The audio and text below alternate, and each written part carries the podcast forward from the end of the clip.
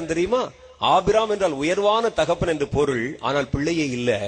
Abraham என்றால் திரளான ஜாதிகளுக்கு தகப்பன் என்று பொருள். அல்லா கர்த்தர் இடுகுறி பெயராய் இருந்த ஒரு பெயரை காரண பெயராக மாற்றுகிற தேவன். அல்லா இன்னைக்கு உங்களுடைய பெயர்ல ஆசீர்வாதம் இருக்கும். ஆனா வாழ்க்கையில ஆசீர்வாதமே இல்லாமல் இருக்கும்.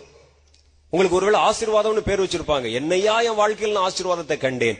என் வாழ்க்கையில எல்லாமே சாபமாய்த்தானே இருக்குன்னு சொல்லுவீங்க. கர்த்தர் உன் பெயரை பெருமைப்படுத்தி உன் பெயரை சிறுமையிலிருந்து மாற்றி இடுகுறி பெயராய் இருந்த உன் பெயரை அவர் காரண பெயராய் மாற்றுகிற தேவன். அல்லேலூயா. கர்த்தர் அவரை சொன்னார் உன்னை ஆபராம் என்று இனிமேல் அழைப்பதில்லை. ஆபிரகாம் என்று நான் உன்னை அழைக்கப் போகிறேன். ஆபிரகாம் என்ற பெயருக்கு திரளான ஜாதிகளின் தகப்பன் என்று பெயர். ஆபிரகாமே வானத்து நட்சத்திரங்களை எண்ணக்கூடுமானால் எண்ணிப்பார். அவைகளின் தொகை எத்தனை அதிகமோ உனக்கு பிறக்கப் போகிற குழந்தைகள் உன்னிலிருந்து வரக்கூடிய பெரிய சந்ததி அதன் தொகை பூமி முழுவதும் விருத்தியாகி பெருகி இருக்கும் என்று கர்த்தர் சொன்னார். அதே போல ஆபிரகாமுடைய வயிற்றிலிருந்து பிறந்த பிள்ளைகள் அவனுக்கு பிறந்த பிள்ளைகள் ஒரு வம்சமாகி ஒரு பெரிய தேசமாகி இஸ்ரவேல் என்கிற ஒரு பெரிய தேசமாக அவர்கள் வியாபிக்க துவங்கினார்கள். இன்னைக்கு வரைக்கும் ஆபிரகாமுடைய பிள்ளைகள் இந்த பூமியில் இருக்கிறார்கள். கர்த்தருடைய வேதம் அதை சொல்லுது. கர்த்தர் நம்முடைய பெயருக்கு ஒரு அர்த்தத்தை கொண்டு வருகிறார். அர்த்தமுள்ள பெயரை சொல்லி நம்மை அழைக்கிறார். அதே போல இன்னொரு ஒரு ஆளுடைய பெயர் இருக்குது. யாக்கோபு அப்படின்னு ஒருவருடைய பெயர். யாக்கோபு என்ற பெயருக்கு வேத புஸ்தத்துல என்ன அர்த்தம் போட்டிருக்குன்னா ஏமாற்றுகிறவன் அப்படின்னு பேரு. ஊர்ல இந்த மாதிரிலாம் பேர் வைப்பாங்களா நீங்க கேட்கலாம். வைப்பாங்க. என்னென்னமோ பேர் எல்லாம் வைக்கிறாங்க. இஸ்ரேல் தேசத்துல யாக்கோபை ஏமாற்றுக்காரன் என்று சொல்லி அவனுக்கு பேர் வச்சாங்க. ஏமாற்றுகிறவன். யாக்கோபு அப்படின்னா ஏமாற்றுகிறவன் என்று பெயர். ஒரு முறை ஆண்டவர் அவரை பார்த்து கேட்கிறார் ஆதியாம புஸ்தகம் முப்பத்தி ரெண்டாவது அதிகாரம் இருபத்தி ஏழாவது வசனத்துல அவர் அவனை பார்த்து உன் பேர் என்ன? என்று கேட்டார். அதற்கு அவன் யாக்கோபு என்றான். இருபத்தி எட்டாவது வசனம் சொல்லுது அப்பொழுது அவர் உன் பேர் இனி யாக்கோபு எனப்படாமல் இஸ்ரவேல் எனப்படும் என்றார். யாக்கோபுனா ஏமாற்றுகிறவன் என்று பேரு இஸ்ரவேல் என்றால் வெற்றி பெறுகிறவன் என்று பெயர். அலெலுயா ஜெயிக்கிறவன் அப்படின்னு பேர். கர்த்தர் சொன்னார் ஏன் கூட போராடி வாக்குத்தத்தத்தை பெற்றுக்கொண்டாய்? மனிதர்களோடு போராடி தேசத்தை சுதந்திரிக்க போகிறாய். மனிதர்களோடும் தேவனோடும் போராடி ஜெயித்ததுனால இனி உன்னுடைய பெயர் இஸ்ரவேல் என்று அழைக்கப்படும் என்று கர்த்தர் சொல்லுகிறார். உன்னுடைய பெயர் இடுகுறி பெயரா இருந்திருக்கலாம். உன்னுடைய பெயர் காரண பெயரா இருந்திருக்கலாம். அந்த காரண பெயருமே தப்பான ஒரு காரணத்தோடு வைக்கப்பட்டிருக்கலாம். அவனுக்கு அந்த பெயர் வைக்கப்பட்ட காரண பெயரே அது அருவருப்பான ஒரு பெயரா இருக்கலாம் ஏமாற்றுகிறவன் என்ற பெயரா இருக்கலாம்.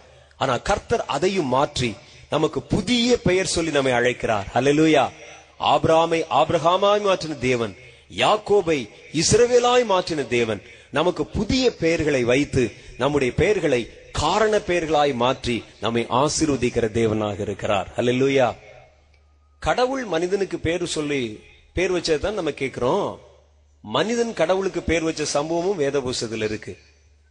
மனிதன் கடவுளுக்கு பேர் வச்சானா? அந்த பெயர் முழுவதுமே ஒரு காரணத்தின் அடிப்படையிலே அமைந்த பெயர்கள். கடவுளிடத்திலிருந்து ஏதாவது ஒரு நன்மையை பெறுவான். அந்த நன்மையை பெற்றவுடன் அவன் என்ன நன்மை பெற்றானோ அதற்கு ஏற்ற ஒரு பெயரை வைத்து அவரை அன்போடு அழைக்க ஆரம்பித்தான். அல்லேலூயா. நன்மை செய்கிறவரே என் அடைக்கலமே என் துருகமே என் கோட்டையே என் பெலனே நான் நேசிக்கும் கண்மலையே புது புது பேர்தான் வச்சான். மனிதன் ஒவ்வொருவருக்கும் ஒவ்வொரு விதமான அன்பை கடவுளிடத்திலிருந்து ருசி பார்க்கிறார்கள். ஒவ்வொரு விதமான ஆசிர்வாதத்தை அவரிடத்திலிருந்து பெற்றுக் கொள்கிறார்கள் அவன் என்ன பெற்றானோ அந்த பெயரை அவருக்கு புது பெயரை சூட்டி அவன் மகிழ்கிறான். கடவுளுக்கு மனிதன் வைத்த பெயர் முழுசுமே ஒரு காரணத்தின் அடிப்படையில ஒரு சம்பவத்தின் அடிப்படையில பெற்றுக்கொண்ட ஒரு ஆசிர்வாதத்தின் அடிப்படையிலே இந்த பெயர்கள் கடவுளுக்கு கொடுக்கப்பட்டன. வியாதிகளை குணமாக்கி இருப்பார் என் மருத்துவரே அப்படின்னு பேர் வச்சிருவான். என் வியாதிகளை குணமாக்குகிறவரே அப்படின்னு பேர் வச்சிருவான். நம்முடைய தேவைகள் எல்லாம் சந்தித்திருப்பார். என் தேவைகளை சந்திக்கிறவரே அப்படின்னு ஒரு பேர் வச்சிருவான். அவர்கள் எதை கர்த்தரிடத்திலிருந்து ஒரு சாட்சியாக ஒரு அனுபவமாய் ஒரு ஆசீர்வாதமாய் பெற்றுக்கொண்டார்களோ அதன் அடிப்படையிலே புது பெயர் சூட்டி மகிழ்ந்தார்கள். வேத புஸ்தகத்துல சங்கீதம் என்ற ஒரு புஸ்தகத்தில் அறுபத்தி ஐந்தாவது அதிகாரம் இரண்டாவது வசனத்தில் சொல்லப்பட்டிருக்கிறது. இயேசுவுக்கு கொடுக்கப்பட்ட ஒரு பெயர். இது இடுகுறி பெயர் இல்ல சும்மா போற போக்குல வச்சுட்டு போற பெயர் இல்லது அர்த்தம் நிறைந்த காரணம் நிறைந்த ஒரு சாட்சி நிறைந்த சம்பவம் நிறைந்த ஆசீர்வாதம் நிறைந்த ஒரு மனிதன் அவரிடத்தில் பெற்ற அனுபவத்தின் அடிப்படையில் வைக்கப்பட்ட ஒரு பெயரை பற்றி வேதம் சொல்லுகிறது. ஜெபத்தை கேட்கிறவரே. அவருக்கு பேர் என்னவா? ஜெபத்தை கேட்கிறவரே. இந்த பெயர் இடுகுறி பெயர் அல்ல காரண பெயர். ஏனென்றால் அவர் தம்முடைய பிள்ளைகள் வாய் திறந்து பேசும் ஒவ்வொரு ஜெபத்தையும் அவர் செவி கொடுத்து கவனித்து கேட்கிறார். அவருக்கு கொடுக்கப்பட்ட பெயர் தாவீது என்ற பெரிய ஒரு ராஜா இருந்தார். அந்த ராஜா கடவுளோடு தேவனோடு நெருங்கின பழக்கமுடையவராக இருந்தார். அவருக்கு சிநேகிதன் என்று சொல்லப்பட்டார். நிறைய அவரை புகழ்ந்து பாராட்டி அவரை குறித்து பல புகழ் பாடல்களை எழுதினவர் தாவீது. தாவீது எழுதின பாடலினுடைய வரிகள் இல்லாமல் இன்னைக்கு கிறிஸ்தவ பாடல்களை யாரும் எழுத முடியாது. இன்னைக்கு பல நூறு ஆயிரக்கணக்கான கிறிஸ்தவ பாடல்களில் தாவீது எழுதின பாடல் வரிகளை தான் எடுத்து பயன்படுத்தி இருக்கிறாங்க நிறைய. அப்ப தாவீது கடவுளுடைய அன்பை ருசி பார்த்து கடவுளை வெகு சமீபத்தில் பார்த்து அவரோடு கூட நெருங்கி பழகி அவரோடு பேசி அவருடைய இருதயத்தின் துடிப்பை அறிந்து அவருக்கு நெருக்கமான ஒரு நண்பனை போல இருந்தவர். அவர் சொல்லுகிறார் என்னுடைய அனுபவத்திலிருந்து நான் சொல்றேன் கடவுளுக்கு ஒரு பெயர் கொடுக்க வேண்டுமானால் தேவனுக்கு ஒரு பெயர் கொடுக்க வேண்டுமானால் என்னை நீங்கள் கேட்டால் நான் சொல்வேன் ஜெபத்தை கேட்கிறவர் என்ற பெயரை கொடுப்பேன். ஜெபத்தை கேட்கிறவர் என்கிற பெயர் அவருக்கு சால பொருந்தும். காரணம் என்னன்னு கேட்டா தம்முடைய பிள்ளைகள் வாய் திறந்து அவரை நோக்கி கூப்பிடும் ஜெபத்தை அவர் ஒரு நாளும் தள்ளுவதே இல்லை. யார் அழைத்தாலும் தன் காதுகளை திறந்து வைத்துக் கொண்டே இருக்கிறார். அவர் அவருடைய ஜெபங்களை கவனித்து கேட்கிறார். ஜெபத்திற்கு பதில் கொடுக்கிறார். ஆகவே நான் அதை அனுபவித்து பார்த்திருக்கிறேன். என்னை பல்வேறு விதமான நெருக்கங்கள் சூழ்ந்து கொண்டன. என்னை விரோதிகள் சூழ்ந்து கொண்டார்கள். என்னை பிடிப்பதற்கும் என்னை அழிப்பதற்கும் என் சத்துருக்கள் எனக்கு விரோதமாக கூட்டம் கூடினார்கள். அரசாங்கமே எனக்கு விரோதமாக எதிர்த்து வந்தது. ராஜாவே என்னை தேடிக்கொண்டு அலைந்து வந்தான். ராணுவத்தில் இருக்கிற எல்லாருக்கும் உத்தரவு போட்டிருந்தாங்க. தாவிதை கண்ட இடத்திலே பிடியுங்கள். கண்டதும் சுட உத்தரவு மாதிரி. தாவிதை யார் வேண்டுமானால் கண்டால் அவனை குத்தி போடலாம். அவனை கொலை செய்து போடலாம். தாவிதுக்கு இந்த தேசத்தில் இருந்து அவனை தேச பிரதிஷ்டம் பண்ணுகிறோம் என்று சொல்லி ராணுவம் அவரை துரத்துச்சான் ராணுவம் துரத்தின பல மனிதர்கள் இருக்கிறாங்க. நம்ம தமிழ்நாட்டுல சில திருடர்கள் இருந்தாங்க. அவங்கள வந்து மிலிட்டரியே ராணுவமே ஒரு பெரிய போலீஸ் படையே போய் துரத்திட்டு காடுகள் எல்லாம் போய் போய் போய் போய் போய் போய் அங்கே தேடினாங்க. கடைசியில கண்டுபிடிச்சு சுட்டுட்டாங்க அவங்கள. அதே மாதிரி பல தீவிரவாத தலைவர்கள் இருந்தாங்க. அவர்களை தேடி தேடி தேடி ராணுவங்கள் அலைந்து கொண்டு அவர்களை பார்த்து கடைசியில சுட்டுருவாங்க பிடிச்சிடுறாங்க. அதே போல தாவிதை அந்த அரசாங்கமே துரத்திற்று. ராஜாவனை காய்மகாரமாய் பார்த்தான். அவனோடு கடவுள் இருக்கிறார். அவன் செய்வதெல்லாம் ஆசீர்வாதமாய் வாய்க்கிறது என்கிறதுனால அவன் மேல பொறாமை கொண்டு எங்கே தன்னுடைய பதவிக்கு ஆபத்து வந்து விடுமோ என்று கருதி ராஜா ஒரு உத்தரவு போட்டு ராணுவத்தை வைத்து அவரை வேட்டையாடுவதற்கு துரத்தினார். தாவிது ஓடி போனான் தனி மனிதனாக ஓடி போனார் காட்டுல போய் ஒளிந்து கொண்டிருந்தார். அவருக்கும் ராஜாவுக்கும் இடையில சில அடி இடைவெளி தான் இருந்தது. கொஞ்சம் அவர் மாட்டிக்கொண்டிருந்தால் அன்றைக்கு அவர் உயிர் போயிருக்கும். ராணுவத்துக்கும் அவருக்கும் இடையில ஒரு சில அடிகள் தூரம் தான் இருந்தது. அவர் ஒரு பள்ளத்தாக்கில் இருந்தால் இவர்கள் அங்கு மேட்ல இருந்தாங்க. ஒரு குகைக்குள்ள இருந்தால் இவர்கள் வெளியே இருந்தாங்க. வெகு சமீபத்தில் அவரை துரத்தி கொண்டே வந்தாங்க. தாவித் அந்த சம்பவம் எல்லாம் நினைச்சு பார்க்கிறார். நான் எவ்வளவு தூரம் ஓடினேன் எவ்வளவு தூரம் அலைஞ்சேன் கர்த்தர் மாத்திரம் என் கூட இல்லாமல் இருந்தால் ஆண்டவரை நோக்கி நான் செய்த ஜெபத்தை மாத்திரம் அவர் கேளாமல் இருந்திருந்தால் என் எதிரிகளின் கைக்கு நான் எப்பொழுதோ இரையாகி போயிருப்பேன். நான் மறித்து என்னை அடக்கம் பண்ண இடத்துல புல்லு கூட முளைச்சு போயிருக்கும்.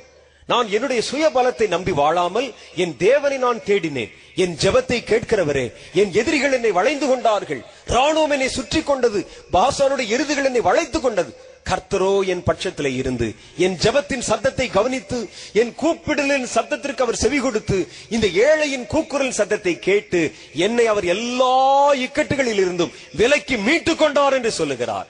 ஒவ்வொரு ஆபத்துகளிலும் நான் கடவுளை நோக்கி அழைத்த பொழுது அவர் என்னை எவ்வளவு தூரம் தப்புவித்தார் எவ்வளவு தூரம் என்னை விடுவித்தார் என்பதை யாரோ சொல்லி இல்ல ஒரு புஸ்தகத்துல படிச்சல்ல. என் வாழ்க்கையிலே நானே நேருக்கு நேராய் பார்த்து நான் அதை ருசித்து பார்த்தேன். நான் என் மனப்பூர்வமாய் சொல்லுவேன் ஜெபத்தை கேட்கிறவரே அன்னைக்கு என் ஜபத்தை நீங்க கேட்காம இருந்திருந்தா என் எதிரிகளின் கைக்கு என்னை தப்புவியும் என்று சொல்லுகிற என் ஜெபத்தின் சத்தத்தை நீர் கேளாமல் இருந்திருந்தால் ராணுவம் என்னை சுற்றி கொண்ட பொழுது ராணுவ வீரர்கள் என்னை சுற்றி கொண்ட பொழுது வில் வீரர்களின் மேல் அம்புகளை எய்வதற்காக ஆயத்தப்பட்ட பொழுது ராஜா எனக்கு விரோதமாக எதிர்த்து நின்று யுத்தத்தை செய்வதற்கு துவங்கின பொழுது தனி ஒரு மனிதனாய் காட்டுல கொகையில நான் எல்லாராலும் புறக்கணிக்கப்பட்டவனாய் இருந்த பொழுது என் ஜெபத்தை நீங்க கேட்டதுனால தானே இன்றைக்கு நான் உயிரோடு இருக்கிறேன் என்று தாவிது சொல்லுகிறார். அல்ல அந்த தேவன் இன்றைக்கு உயிரோடு இருக்கிறார்.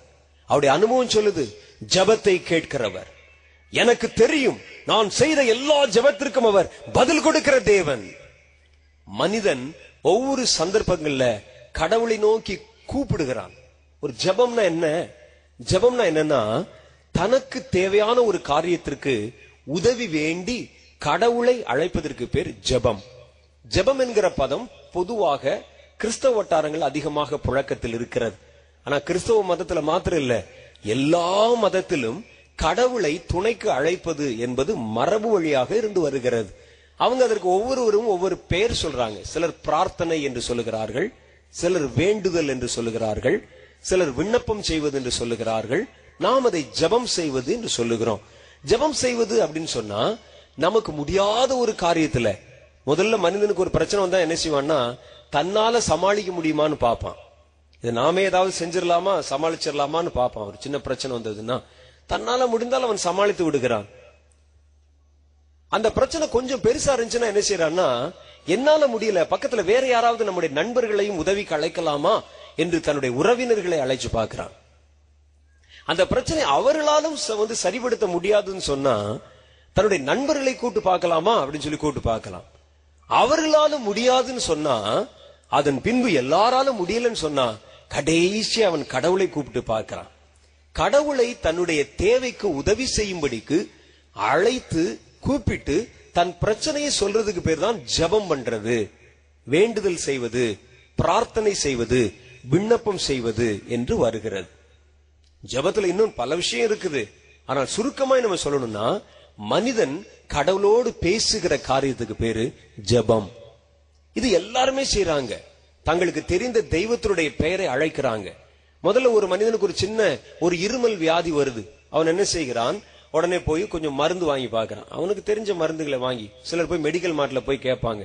இருமலா இருக்கு ஏதாவது மருந்து கொடுங்கன்னு கேட்பாங்க. அது அந்த காலம். இந்த காலத்துல என்ன செய்யறாங்கன்னா இவங்களே டாக்டர்கிட்ட போய் மருந்து பேரெல்லாம் சொல்றாங்க. இத பேரெல்லாம் எழுதி கொடுங்க டாக்டர் நம்ம போய் கடையில வாங்கணும்னு சொல்றாங்க. எல்லா பேரும் தெரியுது இன்னைக்கு உங்களுக்கு போய் வாங்குறாங்க கொஞ்ச நாளைக்கு அதை போட்டு பாக்குறாங்க அது சரியாக மாட்டேங்குது. மாட்டுன்னு சொன்ன உடனே என்ன செய்யறாங்கன்னா தனக்கு தெரிந்தவரிடத்துல போய் கேட்கறாங்க என்னங்க செய்யறதுன்னு அவங்க சில மருந்துகளை கொண்டு வந்து கொடுக்கறாங்க. இதை உபயோகப்படுத்தி பாருங்களேன் நல்லது. இதை போட்டு பாருங்களேன் ரொம்ப நல்லது அப்படின்னு சில ஆலோசனை சொல்றாங்க. வியாதியா இருக்கும்போது மாத்திரம் யார்ட்டையும் யோசனை கேட்டவே கூடாது. யோசனை கேட்காட்டா கூட பக்கத்துல இருந்து உட்காந்து சொல்லிக்கிட்டே இருப்பாங்க. இதை செஞ்சு பாருங்க அதை செஞ்சு பாருங்க. எதை தின்றால் பித்தம் தீரும் சொல்ற மாதிரி கொடுக்கறதெல்லாம் சாப்பிட்டுட்டு இருப்பாங்க. ஆனா அப்பொழுதும் அது குறையவில்லை கூடிக்கொண்டே வருகிறது. உடனே டாக்டர்கிட்ட போங்கன்னு சொல்றாங்க. டாக்டர்கிட்ட போய் பார்க்கிறோம். டாக்டர் வந்து அவர் சில மருந்துகளை கொடுக்கிறார். ஆனால் இன்னும் அது அதிகமாய் பெருகி கொண்டே போகுது. கடைசியில டாக்டர் சொல்றார் நான் செய்ய வேண்டிய எல்லா முயற்சி செஞ்சு பார்த்துட்டேன். நான் உங்களை எக்ஸ்ரே எடுத்து பார்த்தாச்சு. அந்த நோய் ரொம்ப முற்றி விட்டது. உங்களுடைய நுரையீரல் எல்லாம் ஓட்டை விழுந்து விட்டது. உங்களுடைய நுரையீரல் அரித்து விட்டது. நான் என்னால் ஆன எல்லா முயற்சியும் செய்து விட்டேன். இனி நான் செய்வதற்கு ஒன்றுமே இல்லை என்று கைவிரிக்கும் பொழுதுதான் ஒரு மனிதன் யாரை தேடுகிறான்? கடவுளை தேடுகிறான். ஐயோ என்னால முடியல. நான் சாப்பிட்ட மாத்திரை மருந்துகளால முடியல. நான் போய் பார்த்த மருத்துவர்களால முடியல. எல்லாரும் கைவிட்டு விட்டார்கள் என்று கடவுளை அவன் அழைக்கிறான். ஒவ்வொருவருக்கும் அவர்களுக்கு இதுதான் கடவுள் என்று யாரை சொல்லி காமிச்சாங்களோ அந்த பேரை சொல்லி கூப்பிடுறாங்க. எனக்கு எப்படியாவது உதவி செய்யப்பா அப்படின்னு. சிலர் கடவுளுக்கு லஞ்சம் கூட கொடுப்பாங்க. நீ செஞ்சிட்டீன்னா நான் உனக்கு இன்னென்ன காரியம் வந்து- வந்து தர்றேன். என் பிள்ளைக்கு காது குத்துறேன். என் பிள்ளைக்கு இந்த பேர் வைக்கிறேன். முடி இறக்குறேன். அல்லது நடந்து வர்றேன். மாலை போடுறேன். இப்படி பல்வேறு விதமான பொருத்தனைகளை செய்கிறார்கள். எப்படியாவது தங்களுக்கு ஒரு உதவி வேண்டும். கடவுளிடத்திலிருந்து வேண்டும் என்று சொல்லி தாங்கள் கடவுள் என்று நம்புகிற எல்லாரிடத்திலும் போய் அதை அழைக்க ஆரம்பிக்கிறாங்க. எப்பொழுது மனிதனுடைய பிரச்சனை அவனுடைய கைமிஞ்சி போகும் பொழுது அவனால் இனி அது முடியாது என்று சொல்லும் பொழுது கடவுள் ஒருவரே கதி என்று அவர்கள் கடந்து போகிறார்கள். வேதம் சொல்லுது தன் வாழ்க்கையில கடவுளை உதவி கலைக்காத மனுஷனே இருக்க முடியாது. சிலர் வெளியே வந்து நாஸ்திகம் பேசுவாங்க கடவுளே இல்லைன்னு சொல்லுவாங்க. ஆனால் அவர்கள் கூட கடைசியில கைவிடப்பட்ட நிலையில தன்னுடைய மனசுக்குள்ளேயாவது தனக்கு மிஞ்சின இயற்கைக்கு மேற்பட்ட ஏதாவது ஒரு சக்தி இருந்தால் என்னை காப்பாற்று என்று சொல்லித்தான் அழைக்கிறாங்க. ஒரு மரணப்பட்டு படுத்திருக்கும் போது கடைசி நிமிஷத்தை எண்ணிக்கொண்டிருக்கும் பொழுது அவனுக்கு தன்னையும் மிஞ்சின ஒரு உதவி அவனுக்கு தேவைப்படுகிறது அழைக்கிறார்கள். ஆனா நம்ம கூப்பிடுற அந்த சக்திகள் நாம் கூப்பிடுகிற அந்த பெயர்கள் நாம் சொல்லுகிற அந்த தெய்வங்கள் எவ்வளவு தூரத்துக்கு நம்முடைய ஜெபத்தை கேட்கிறது என்று எனக்கு தெரியல. ஆனால் வேதம் சொல்லுகிறது நீங்கள் அழைக்கும் இயேசு என்பவர் நீங்கள் சொல்லும் வார்த்தைகளை கேட்கிறவர். உங்கள் ஜெபத்திற்கு பதில் கொடுக்கிறவர். ஜெபிக்கிறது முக்கியம் இல்ல நம்ம கூப்பிடுறது முக்கியம் இல்ல நம்ம பேசுறது முக்கியம் இல்ல பொருத்தனை செய்யறது முக்கியம் இல்ல நீங்க யார்கிட்ட சொல்றீங்களோ அவர் உங்களுடைய வார்த்தைக்கு செவி கொடுத்து கேட்கணும். அதான் முக்கியம். நாம் யாரை பார்த்து பேசுகிறோம் என்பதுதான் முக்கியம். நாம் ஒருவேளை ஒரு சவத்தை பார்த்து பேசலாம் ஒரு மனிதனை பார்த்து பேசலாம் ஒரு ஊசியை பார்த்து பேசலாம் மருந்தை பார்த்து பேசலாம் மாத்திரையை பார்த்து பேசலாம். ஆனால் யார் அதை கேட்கிறார்கள் என்பதுதான் நமக்கு முக்கியம். வேதம் சொல்லுகிறது நம் தேவன் ஜெபத்தை கேட்கிறவர். நீங்கள் செய்கிற ஜெபத்தை கவனித்து கேட்கிறவர். உங்கள் பேசுகிற வார்த்தையை கேட்பதற்கு அவருக்கு காது இருக்கிறது. அவருடைய காதுகளில் உங்கள் வார்த்தைகள் போய் விழுகிறது என்று கர்த்தருடைய வேதம் சொல்லுகிறது. ஆகவேதான் கர்த்தருடைய வேதத்துல அவருக்கு கொடுக்கப்பட்ட விசேஷமான ஒரு பெயர் ஜெபத்தை கேட்கிறவரே. அவர் சொல்றார் உனக்கு ஒரு ஆபத்து வந்துருச்சா? என்னை நோக்கி கூப்பிடு. நான் உன்னை விடுவிப்பேன். நீ என்னை மகிமைப்படுத்துவாய்.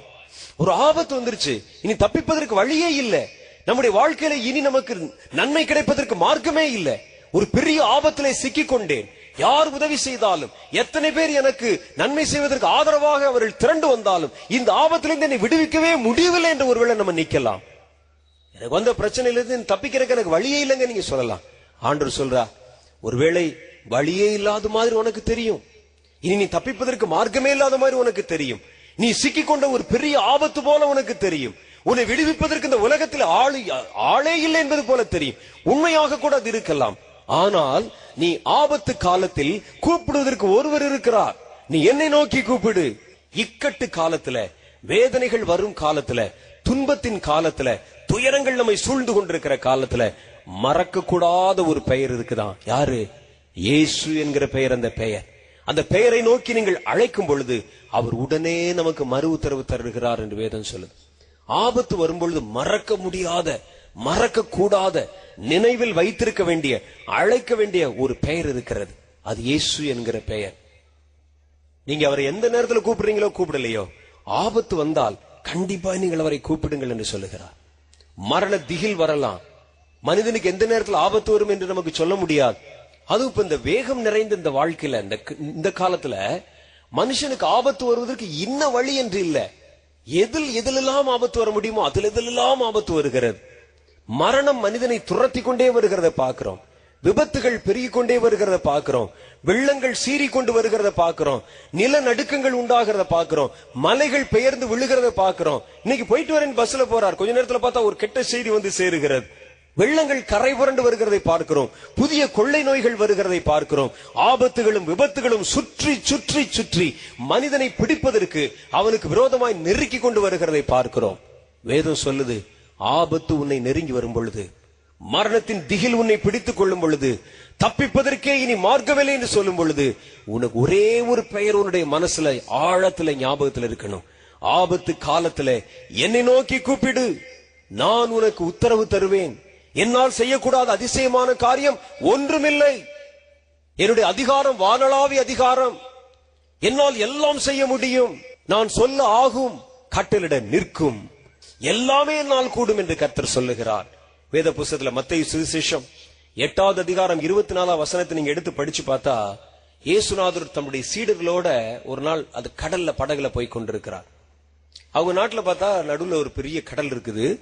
கடலை சுற்றிலும் அவர் நிறைய கிராமங்கள் இருக்கிறது. கடல்ல ஒரு படகுல போய் தான் இக்கரையில இருந்து அக்கறைக்கு போய் சேர முடியும். அவர்கள் ஒரு முறை இப்படி போய் கொண்டிருக்கிறார்கள். இஸ்ரேல் தேசத்தில் இருக்கக்கூடிய கடல்ல அடிக்கடி புயல் காற்றுகள் உண்டாகும். வேதத்துல மத்த எட்டாவது அதிகாரம் இருபத்தி நாலுல சொல்லுது பாருங்க. அப்பொழுது படகு அலைகளால் மூடப்படத்தக்கதாய் கடலில் பெருங்காற்று உண்டாயிற்று. ஆனால் இயேசுவோ நித்திரையாயிருந்தார்.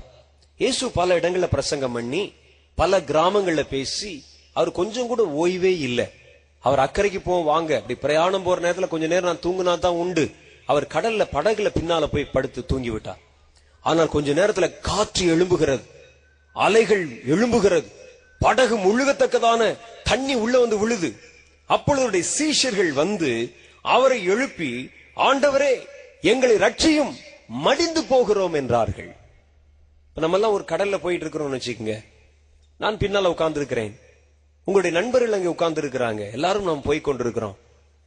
திடீர்னு கடல்ல அந்த படகு தத்தளிக்க ஆரம்பிச்சிருது. நீங்கள் நேரா என்னிடத்தில் ஓடி வந்து சொல்றீங்க பிரதர் கடல்ல படகு தத்தளிக்க ஆரம்பிக்குது. அலைகள் எழும்ப ஆரம்பிச்சிருச்சு. நம்ம மடிந்து போகிறோம். ஏதாவது செய்யுங்கள். அப்படின்னு சொன்னா என்ன செய்யலாம்? நான் என்ன செய்யலாம் சொல்லுங்க பார்க்கலாம். நானும் சேர்ந்து உங்களோட சத்தம் போடலாம். ஐயோ எப்படியாவது தப்பிக்கிறதுக்கு வழி பாருங்கன்னு சொல்லலாம். உள்ள கடலுக்குள்ள தண்ணி வந்து விழுந்துச்சுன்னா தண்ணியை வேணுமா? வெளியே அள்ளி ஊத்துறதுக்கு நம்ம உதவி செய்யலாம். ஒரு வாளி எடுத்து உள்ளே இருக்கக்கூடிய தண்ணி எடுத்து வெளியே அள்ளி ஊத்தலாம். உங்களோட சேர்ந்து நானும் சத்தம் போடலாம். மனிதர்கள் உதவி செய்வதற்கு ஒரு எல்லை இருக்கிறது. அந்த எல்லைக்குள்ளதான் அவர்கள் வந்து உதவி செய்ய முடியும். மனிதர்கள் எல்லாரும் எல்லாவற்றையும் செய்துவிட முடியாது.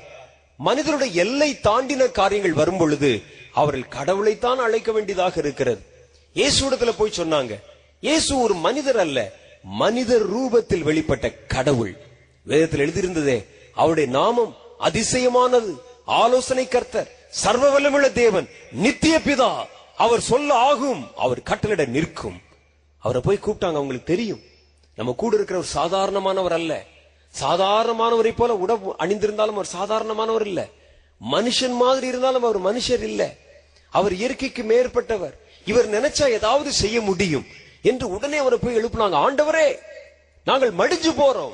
கடல் அலைகள் மூழ்கத்தக்கதான அலைகள் எழும்புகிறது என்று அவங்க சொன்னாங்க. உடனே இயேசு எழுந்து யாரும் செய்யாத ஆபத்துல யாருமே செய்யாத ஒரு பெரிய உதவியை அவர்களுக்கு செய்தார்.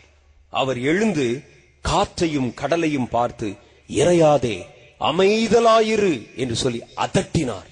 உடனே காற்றும் கடலும் அவருக்கு கீழ்ப்பட்டது.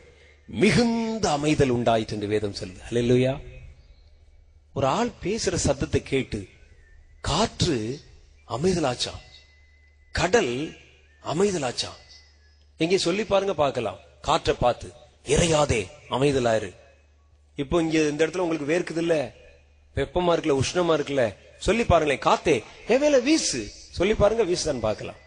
மழையே உடனே வந்து விழு. சொல்லி பாருங்க விழுதான் பார்க்கலாம். மழையே நில். சொல்லி பாருங்க நிக்குதான் பார்க்கலாம். ஏசு சொன்னாராம் காற்றையும் கடலையும் பார்த்து. ஒரு நாய்க்குட்டி கத்திக்கிட்டே ஏய் சும்மாரு அப்படின்னு சொல்றோம் உடனே கப்புன்னு அ- அமைதலா அமைந்து விடுகிறது. பிள்ளைகள் அழுது கொண்டே இருந்தா சத்தம் போடாத. உடனே ஒன்று அது மாதிரி காற்றையும் கடலையும் பார்த்து இயேசு பேசினார். அதான் ஆச்சரியம். அல்லா இயேசுவை தவிர வேற யாருமே இயற்கை பார்த்து பேச முடியாது. காற்றை பார்த்து பேச முடியல. கடலை பார்த்து பேச முடியாது. இறையாதே அமைதலாயிரேன் இயேசு சொன்னார். அந்த நிமிஷமே அமைதல் உண்டாயிற்று. ஏன் தெரியுமா? வேத புஸ்தத்துல போட்டிருக்கு அவர் இந்த உலகத்தை தம் வாயின் வார்த்தைகளினாலே உண்டாக்கினாராம். ஆதியிலே தேவன் வானத்தையும் பூமியும் சிருஷ்டித்தார். ஆதியாம புஸ்தகம் ஒன்னாவது அதிகாரம் பைபிள்ல முதல் அதிகாரத்துல சொல்லுது காற்றை தன் வார்த்தையிலே உண்டாக்கினார். உண்டாக கடவுது என்றார். காற்று உண்டாயிற்று. மலையை பார்த்து உண்டாக கடவுது என்றார். மலை உண்டாயிற்று. மழையை பார்த்து உண்டாக கடவுது என்றார். உண்டாயிற்று. அங்கே இருந்த தண்ணீரை பார்த்து இவைகள் எல்லாம் சேர்ந்து ஒரு இடத்திலே சமுத்திரமாய் உண்டாக கடவுது என்றார். உண்டாயிற்று. அவர் எதையும் உருவாக்குவதற்கு மூலப்பொருள்களை வைத்தோ ஒரு பெரிய லேபரட்டரியில வைத்து சோதனை பண்ணியோ அல்லது காரியங்களை பல பொருள்களை சேர்த்தோ ஒரு பொருளை உண்டாக்கவில்லை. இன்னைக்கு நம்ம பல பொருள்களை உண்டாக்குகிறோம். ஒரு விமானத்தை உண்டாக்குகிறோம் ஒரு பஸ் உண்டாக்குகிறோம் ஒரு கார் உண்டாக்குகிறோம். எதை வச்சு உண்டாக்குறோம்?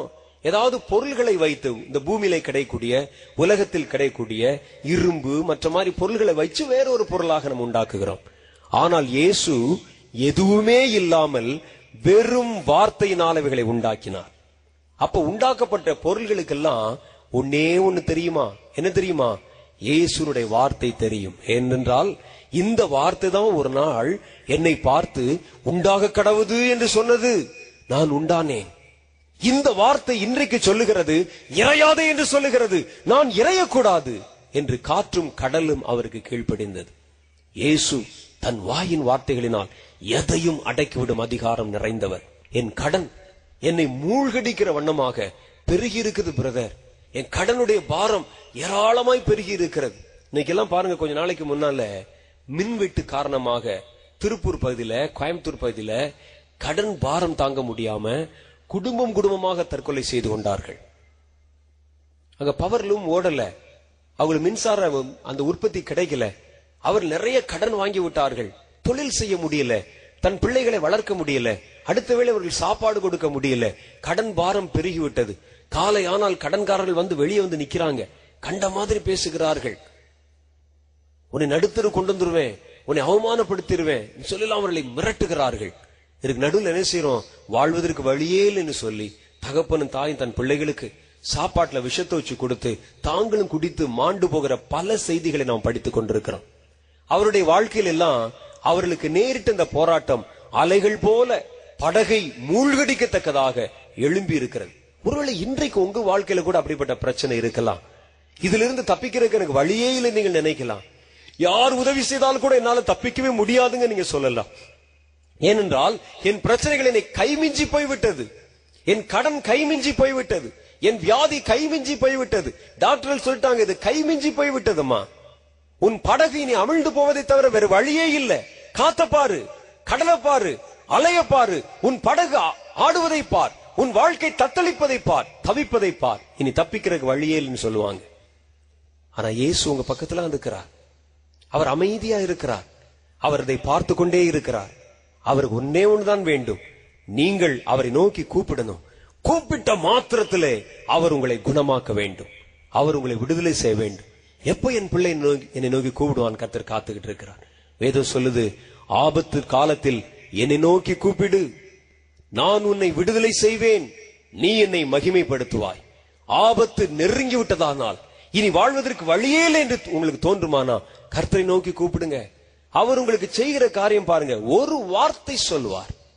ஒரு நூற்றுக்கு அதிபதி அப்படிதான் கேட்டான் அவரிடத்துல ஆண்டவரிடத்துல. உம்முடைய வேலைக்காரன் அங்கே உயிருக்கு போராடி கொண்டிருக்கிறான். நீங்க வந்து தொடக்கூட வேண்டாம். கை வைக்க வேண்டாம் ஆண்டவரே. ஒரு வார்த்தை சொல்லும் ஒரு வார்த்தை சொல்லும் உம்முடைய ஊழியக்காரன் பிழைப்பான். ஆண்டவர்ட்ட இன்னைக்கு நம்ம கேட்க போறது என்ன தெரியுமா? ஒரு வார்த்தை சொல்லும் நான் பிழைக்கும்படிக்கு எனக்கு ஒரு வார்த்தை சொல்லுங்க. நான் உயிர் பெறும்படிக்கு எனக்கு ஒரு வார்த்தை சொல்லுங்க. காற்றையும் கடலையும் பார்த்து இறையாதே அமைதலாயிரு என்று சொன்னதைப் போல ஒரே ஒரு வார்த்தை சொல்லுங்க. கத்திரதை செய்ய வல்லமையுடையராக இருக்கிறார். ஆபத்து காலத்துல மாத்திரம் இல்ல. நமக்கு பல தேவைகள் இருக்குது உலகத்துல. தேவை நிறைந்த உலகத்துல இருக்கிறோம். அதுவும் இந்த கடைசி காலங்கள்ல இந்த மாதிரி வாழ்க்கை நேரத்துல தேவைகள் அதிகமாய் பெருகி கொண்டிருக்கிறது மனிதர்களுக்கு. நம்முடைய குறைச்சல்களில் அவரை நோக்கி நீங்கள் கூப்பிடுங்கள். உங்கள் குறைவுகளை தம்முடைய மகிமையிலே அவர் நிறைவாய் மாற்றுவார். காற்றையும் கடலையும் பார்த்து இறையாதே அமைதலாயிரு என்று சொன்ன தேவன் உங்கள் வாழ்க்கையினுடைய எல்லா போராட்டங்களுக்கும் ஒரு முற்றுப்புள்ளியை ஒரு முடிவை வைத்து விடுவார் என்று கர்த்தருடைய வேதம் சொல் யாத்ராம் புஸ்தகத்துல இஸ்ரவேல் என்ற தேசத்தில் ஜனங்கள் பிரயாணம் செய்து போன பொழுது நடந்த ஒரு சம்பவத்தை வேதம் இவ்விதமாக நமக்கு சொல்லுகிறது. யாத்ராம் புஸ்தத்துல பதினைந்தாவது அதிகாரம் இருபத்தி ரெண்டாவது வசனத்திலிருந்து சில வசனங்கள். இஸ்ரவேல் ஜனங்கள் ஒரு பெரிய பிரயாணமாக ஆறு லட்சத்திற்கும் அதிகமான ஆண்கள் ஏறத்தாழ இருபது லட்சம் மக்கள் ஆடு மாடுகளோட தங்கள் சொந்த தேசத்துக்கு அப்படி பிரயாணம் பண்ணி போறாங்க. எவ்வளவு நாள் பிரயாணம் பண்ணி போனாங்கன்னு கேட்டா ரொம்ப ஆச்சரியமா இருக்கும். நாற்பது வருஷங்கள் பிரயாணம் பண்ணி போனாங்களாம். எத்தனை வருஷங்கள்? நாற்பது வருஷம். நாற்பது வருஷம் வெவ்வேறு விதமான ஊர்கள். ஒவ்வொரு நாளும் ஒவ்வொரு ஊரு ஒவ்வொரு இடம் ஒவ்வொரு விதமான இடங்களை போய் தங்குவாங்க. அவர்கள் இருக்கக்கூடிய பூமியில அங்கிருந்து மறுபடியும் அவர்கள் புறப்படுவார்கள். இப்படியே விட்டு விட்டு நாற்பது நாள் அவங்க பிரயாணம் செஞ்சு இருபது லட்சம் பேரும் அவர்களுக்கு கடவுள் கொடுத்த அவருடைய புதிய நாட்டிற்குள்ளே நுழைகிறார்கள். அவர்களை மோசே என்கிற ஒரு மனிதன் வழிநடத்தி போனார். அவருடைய நாற்பது வருஷ அனுபவ காலத்துல அவர்கள் பல்வேறு விதமான பிரச்சனையை சந்தித்தாங்க. நம்ம ஒரே ஊர்ல இருக்கிறோம். நமக்கே பல விதமான பிரச்சனை வரும் பொழுது ஒவ்வொரு நாளும் ஒவ்வொரு ஊர்ல தங்க வேண்டி இருந்ததுன்னா எத்தனை விதமான புதிய புதிய பிரச்சனைகளை சந்திக்க வேண்டும் பாருங்கள்.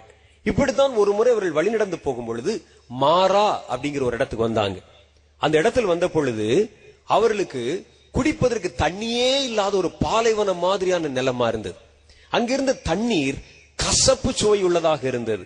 அங்கதான் அந்த இருபது லட்சம் பேரும் தங்கணும். இருபது லட்சம் பேரும் தண்ணி குடிக்கணும். இவர்கள் அவங்க பிரயாணமாய் நடந்து வந்து ஒவ்வொரு மாதமும் அல்லது ஒவ்வொரு வாரமும் ஒவ்வொரு புதிய புதிய ஊர்களில் வந்து தங்குவாங்க. இப்ப அவர்கள் வந்து தங்கின ஊர்ல இருக்கக்கூடிய தண்ணீர் சுவையற்ற தண்ணியா கசப்பு நிறைந்த தண்ணியா இருந்தது. எட்டி கசப்பா கசந்ததாம். வேதத்துல போட்டிருக்கு பாருங்க. பின்பு மோசே இஸ்ரவேல் ஜனங்களை சிவந்த சமுத்திரத்திலிருந்து பிரயாணப்படுத்தினான். அவர்கள் சூர் என்கிற வனாந்திரத்துக்கு புறப்பட்டு போய் மூன்று நாள் வனாந்திரத்திலே அவர்கள் குடிப்பதற்கு தண்ணீர் கிடைக்காமல் நடந்தார்கள். மூணு நாள் தண்ணி இல்லையா? எப்படி இருக்கும் யோசிச்சு பாருங்களேன். குடிக்கிறதுக்கு ஒரு சொட்டு தண்ணி இல்ல யார்கிட்டயுமே. மூணு நாள் தண்ணி இல்ல. மருத்துவ சாஸ்திரம் சொல்லுகிறது ஒரு மனிதன் அதிகபட்சமா அவன் தண்ணி குடிக்காம இருந்தா மூணு நாள் தான் இருக்க முடியுமா? மூணு நாள். நீங்க வேணுமான சோதிச்சு பாருங்க. ஒரு நாள் முழுக்க தண்ணி குடிக்காம இருந்து பாருங்க. எவ்வளவு நேரம் உங்களால் இருக்க முடியுது பாருங்க. சில மணி நேரங்கள் தான் இருக்க முடியும். கொஞ்ச நேரம் ஆச்சுன்னா நாக்கு அப்படி தொண்டை வரல ஆரம்பிக்கும். நான் ஒரு முறை என்ன செய்தேன்? உபவாசம் பண்ணி ஜெபம் பண்றதுக்கு பல வருஷத்துக்கு முன்னால ஒரு பதினஞ்சு வருஷத்துக்கு முன்னால நான் உபவாசம் பண்ணி ஜெபம் பண்ணு சொல்லி சாப்பிடாம ஜெபம் பண்ணுவேன். நாற்பது நாள் சாப்பிட மாட்டேன். இருபது நாள் சாப்பிட மாட்டேன். சாப்பிடாம உட்காந்து ஜோம் பண்ணுவேன். அது பேர் தான் உபவாசம் என்பது. அப்படி ஜெபம் பண்ணும்பொழுது எனக்கு ஒரு யோசனை தோன்றுச்சு. சாப்பிடாம இருக்கிறோம் ஆனா அதுக்கு பதிலா தண்ணி குடிச்சிடுறோம் காபி குடிக்கிறோம் டீ குடிச்சிடுறோம் குடிச்சிட்டு அப்படியே உபவாசத்துல ஜபத்துல நம்ம இருக்கிறோம். ஒரு முறையாவது தண்ணி குடிக்காம நம்ம உபவாசத்தோடு இருக்கணும் அப்படின்னு முயற்சி பண்ணி பார்த்தேன். முயற்சி பண்ணி பார்த்து என்னுடைய நண்பர்கள் ஒரு மூணு பேரு. நாங்க மூணு பேரும் சேர்ந்து சொன்னோம் என்று நம்ம இனிமே வந்து ஒரு பதினஞ்சு நாளைக்கு தண்ணி குடிக்காம ஃபாஸ்டிங் உபவாசம் பண்ணி ஜோமன்னு சொல்லி ஒரு ரூம்ல போயிட்டோம். தண்ணியே எடுத்துட்டு போக கூடாதுன்னு போய் உட்காந்துருந்தோம் தண்ணி குடியக்கூடாதுன்னு நினைச்சு உபவாசம் பண்ண உட்கார்ந்தா நினைப்பெல்லாம் தண்ணி தான் வருது. தண்ணி தான் ஞாபகத்துக்கு வருது. ஒரு மணி நேரம் ஆச்சு தண்ணி குடிக்கணும் போல தோணுது. மற்ற நாட்கள்ல கூட ஒரு ரெண்டு மணி நேரம் மூணு மணி நேரம் நம்ம தண்ணியை பத்தி நினைக்க மாட்டோம். எதை நினைக்காதுன்னு சொல்றோமோ அதைத்தான் நம்ம நினைப்போம். எதை வெறுத்து விட வேண்டும் என்கிறோமோ அதான் நமக்கு ஞாபகத்துக்கு வரும். ஒரு ராஜாவுக்கு இப்படிதான் பாத்தீங்கன்னா ஒரு பெரிய வியாதி வந்துருச்சான் இந்த வியாதியை குணமாக்குவதற்கு டாக்டர்கள் அங்க இருக்கிற மருத்துவர்கள் எல்லாம் கூட்டு எல்லாட்டையும் பேசினார். எல்லா மருத்துவர்கள் வந்து பார்த்துட்டு சொன்னாங்க ராஜா இந்த வியாதி வந்தால் சாவதை தவிர வர வழி இல்ல. இதுக்கு மருந்தே இன்னும் கண்டுபிடிக்கலன்னு. உடனே ராஜாக்கு கோவம் வந்துருச்சு. ஒரு வியாதியை குணமாக்குவதற்கு மருந்து கண்டுபிடிக்காமல் வைத்தியர்கள் எங்க நாட்டில் என்ன செஞ்சுக்கிட்டு இருந்தீங்க? வைத்தியர்கள் சும்மா ஏமாற்றுகிறீர்கள். ஆகவே என் நாட்டில் இருக்கிற எல்லா வைத்தியர்களையும் கொன்று போடுங்கள் அப்படின்னு சொல்லிட்டு ஒரு ஒரு உத்தரவு கொடுத்துட்டார். ஏன்னா அந்த காலத்து ராஜாக்கள் இப்படிதான் கிறுக்குத்தனம் ஏதாவது செய்வானுங்க. அவருடைய வியாதிக்கு மருந்து இல்லைன்னு சொன்னா எல்லாரையும் கொன்று விட வேண்டும் என்று சொன்னார். ஒரே ஒரு வைத்தியர் மாத்திரம் வந்தாராம். அந்த வைத்தியர் சொன்னாரான் ராஜா ராஜா எனக்கு மூணு நாள் டைம் கொடுங்க. நான் ஒரு மருந்து வச்சிருக்கிறேன். அது இதுவரைக்கும் யாருக்குமே கொடுத்ததில்ல. அது ரொம்ப பத்தியமா பார்த்து கவனமா சாப்பிட வேண்டிய மருந்து. அதை நான் தயார் பண்ணி கொடுக்கிறேன். அந்த மருந்து கொடுத்துட்டா உங்களுடைய வியாதி உடனே குணமாகிரும். மூணு நாள் சாப்பிட்டா போதும். எங்களுடைய வைத்தியர்கள் யாரும் நீங்க கொல்லக்கூடாதுன்னு சொன்னாராம். பரவாயில்லையே. நம்ம நாட்டுல நீ ஒருத்தனாவது நல்ல வைத்தியன் இருக்கிறையே அப்படின்னு சொல்லி ராஜா அவனுக்கு நல்ல நல்ல வெகுமதிகள் கொடுத்து எல்லாம் மருந்து நீ செஞ்சு கொண்டாந்துடணும் மகனே இந்த வைத்தியத்துல மூணு வேளையில மாத்திரம் குணமாகல. முதல் கொலை ஒன்னதான் கொலை செய்யும் சொல்லி அனுப்பிட்டாராம். இந்த ஆளு மூணு நாள் உட்கார்ந்து ஒரு லேகியத்தை கிண்டி தயார் பண்ணி விரும்ப பத்திரமா ராஜாட்ட கொண்டாந்து கொடுத்தானா. ராஜா இந்த மருந்து ரொம்ப கவனமா சாப்பிடணும். அதுல மூணு கண்டிஷன் இருக்குது. என்ன? அதுல நாக்குல படாம பல்லுல படாம சாப்பிடணும். சாப்பிட்டுலாமே அப்படின்னாராம். தினம் காலையில சூரிய உதயத்துக்கு முன்னால் எந்திரிச்சு கிழக்க நோக்கி உட்கார்ந்துதான் சாப்பிடணும். சாப்பிட்றலாமே அப்படின்னா. மூணாவது கண்டிஷன் கவனமா கேளுங்க. சாப்பிடும்போது குரங்கு இருக்குல்ல குரங்கு. குரங்க மாத்திரம் நினைச்சிடவே கூடாது அப்படின்னா. சரி இருந்துடலாமே அப்படின்னு சொன்னார். கொடுத்துட்டு அந்த லேகியத்தை கொடுத்துட்டு போயிட்டான். அடுத்த நாள் காலையில எந்திரிச்சிட்டார். அந்த உருண்டை உருட்டிட்டார். கிழக்க நோக்கி உட்கார்ந்துட்டார். அதை எடுத்துட்டு வாயில போட போகும்போது குரங்க நினைக்கூடாதுன்னு சொன்னானேன்னு சொல்லி குரங்க நினைச்சிட்டார். அடுத்த நாள் வந்து உடனே குரங்கு நினைச்சா சாப்பிடக்கூடாது மருந்து வேலை செய்யாது. உடனே அடுத்த நாள் காத்திருந்தார். அடுத்த நாள் காலை சூரியோதயம் வரைக்கும் காத்திருந்தார். அடுத்த நாள் காலை வந்தது கிழக்க பார்த்து உட்கார்ந்தார் மருந்து எடுத்தார் உருண்டை எடுத்தார் பல்லுல படக்கூடாது. அடுத்து ஒண்ணு சொன்னானே குரங்க நினைக்கூடாதுன்னு சொன்னானேன்னு சொல்லி குரங்க நினைச்சிட்டார். மறுபடியும் அது போச்சு. அப்ப தெரிஞ்சது அந்த வைத்தியனுக்கு அவன் கொடுத்த உருண்டை ஒண்ணுமே கிடையாது. வெறும் இனிப்பு உருண்டை ஜீனி உருண்டை. அது கொடுத்துட்டு சொன்னா ஏன்னா அந்த நிச்சயமா அதை சாப்பிடும்போது குரங்க நினைக்காதுன்னு சொன்னா நினைச்சிருவான். அது மாதிரி தண்ணி குடிக்காதுன்னு சொன்னா ஒரு மணி நேரம் ரெண்டு மணி நேரம் மூணு மணி நேரம் வந்த உடனே நாக்கு உள்ள இழுத்துக்கிருச்சு அப்படி எங்களுக்கு எல்லாம் கண்ணு மொழியெல்லாம் வெளியே வர்ற மாதிரி இருக்குது. உடம்புல அப்படியே வெப்பம் கூடிக்கொண்டே வருகிறது. அப்ப மூணு நாள் ஒரு ஆள் தண்ணி குடிக்காம இருந்தா எப்படி இருப்பான்? யோசிச்சு பாருங்க. நீங்க வேணா உங்க ஊர்ல போய் செஞ்சு பாருங்களேன். எப்படி இருக்காங்க? மூணு நாள். ஒரு நாள் தண்ணி குடிக்காம இருந்து பாருங்க. அது இந்த உஷ்ண காலத்துல முடியுமான்னு பாருங்க. இவர்கள் மூன்று நாள் தண்ணீர் கிடையாமல் வனாந்தரத்தில் அலைந்தார்கள்.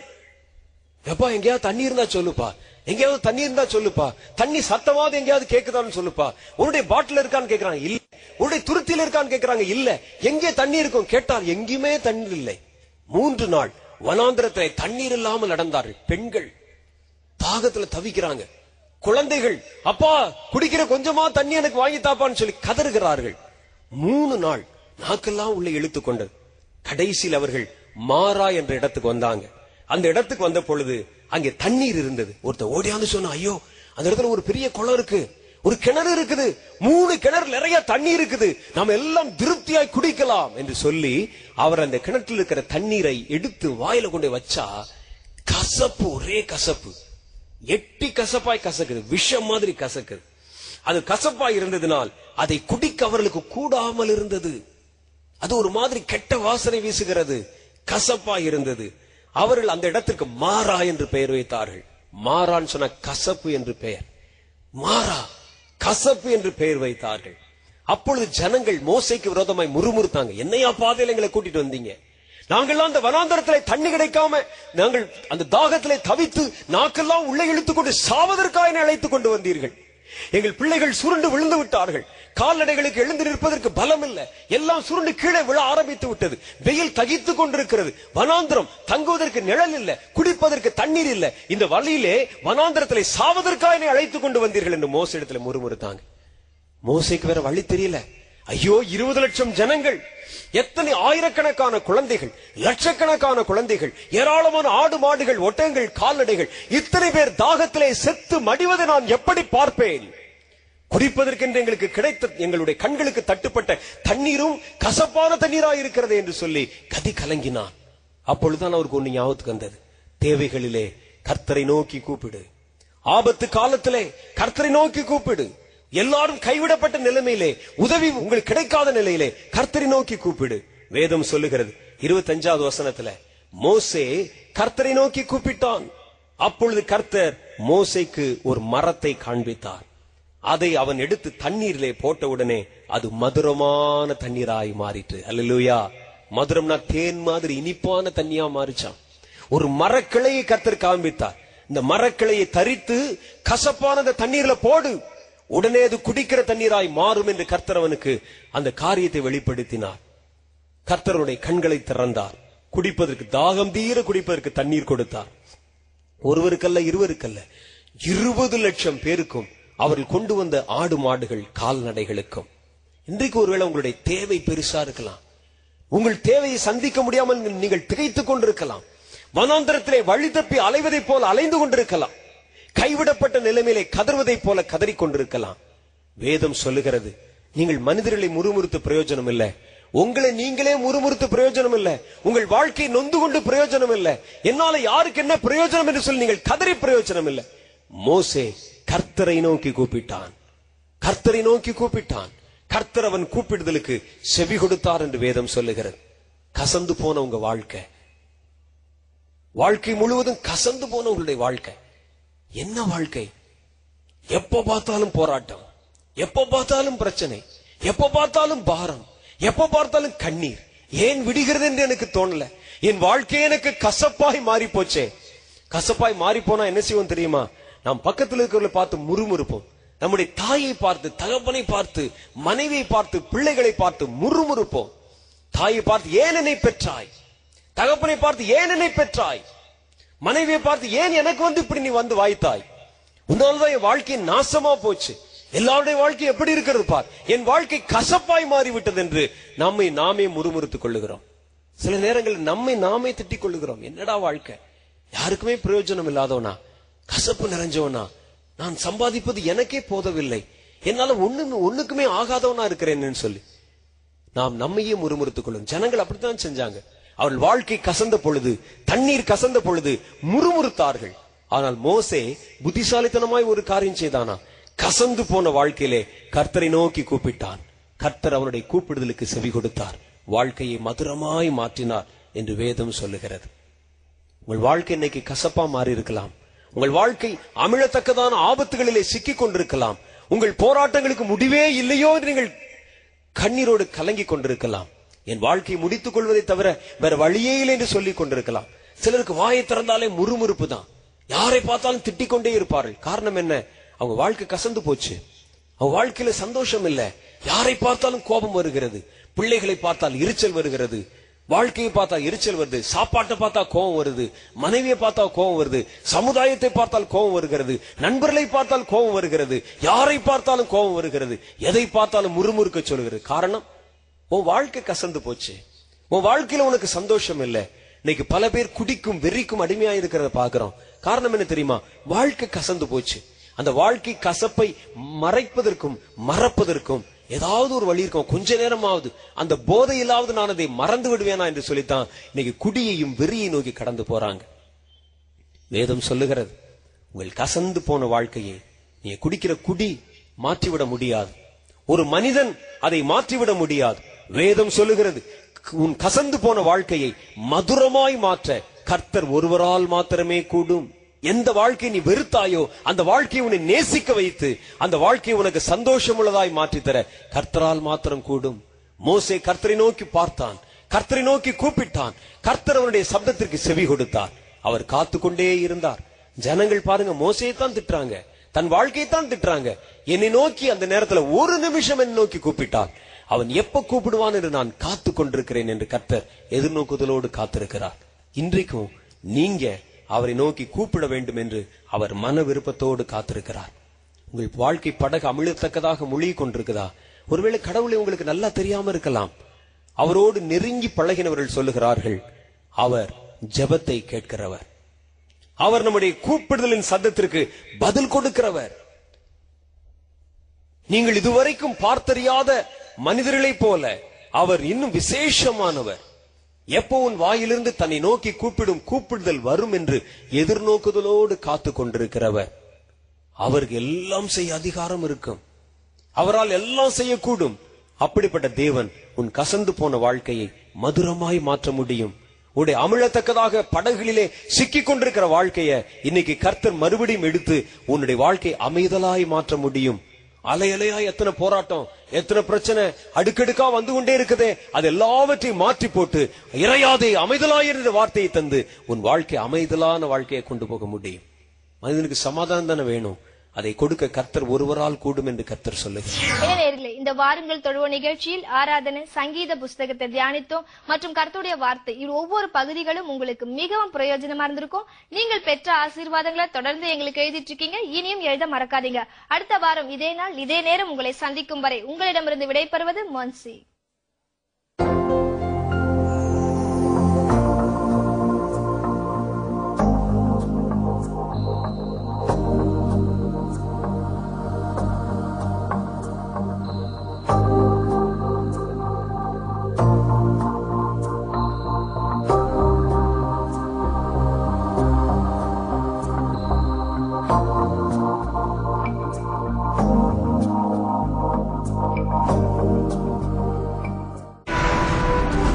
This is an Angel TV production.